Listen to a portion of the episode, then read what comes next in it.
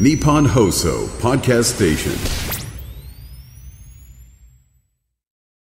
えー新年初収録なんですけど、我々ね。まあ、今年いろいろ大変なことが起きてからのスタートにそうなでっすてね。るじゃないですか。本当に。はい。えーもう本当に大変な方々には、うんお見舞い申し上げるしかないのですけども、今はね我々一方で、あの、はいその時に、えっと、なんていうんですかね、お見舞い申し上げるはい側とは関係ない人たちというのがいるじゃないですか。まあ、我々直接何かするわけではない今側でしょ、うんはい。えーで、そういう人たちが僕は淡々と更新し続けるのは、うん実際に、えっ、と、何回か、こう、あの、避難所とか取材にあーうんうん行っている人間としてね、やった方がいいと思うんですよ。うん淡々と普通に。日常更新した方ががあって、うんで、その間に我々は遠い場所かもしれんけど蓄えておくので。ね、行くとね、あの、わかるんですけど、そのお見舞い申し上げるとかじゃなくて、普通に、まあ僕が行ったのは東日本大震災の頃でしたけど、はいポッドキャストっていうか、普通にね、あの、ブログの好きなタレントさんの更新とか楽しみにしてる人、普通にいるのよ。言ってくってれいてうかた実際に行くとそうなんだよ。えー実際に行くと、あの、ずっと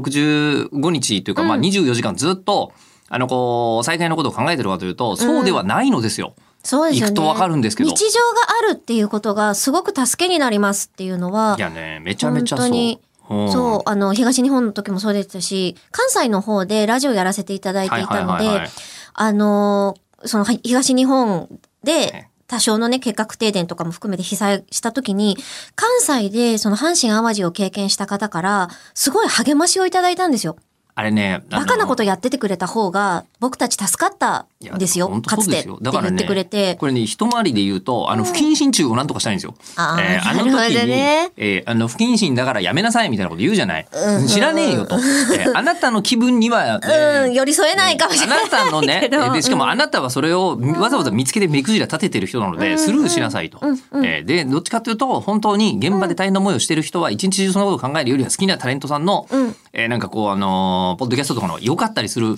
もんだから、えーこの番組に関しては、はいえーと基本的に、えー全く対応してなかったし差し替えするつもりもなかったのはそういうことでございまあす。そうですね。えーちゃんと3分間垂れ流し続けてまいりました。まあ、あの、どれくらい石川で聞いてくださってる、富山で聞いてくださってる方がいるのかちょっとわからないままではございますが、なんかはいまあね、新潟で聞いてくださってる方もいらっしゃるかもしれませんけれども、えーなので、えー我々は淡々とやるとはいえーいうのと、あと私は、えっ、と、不幸な目にあった方がヘラヘラしてるっていうのがすごい好きっていうのが、え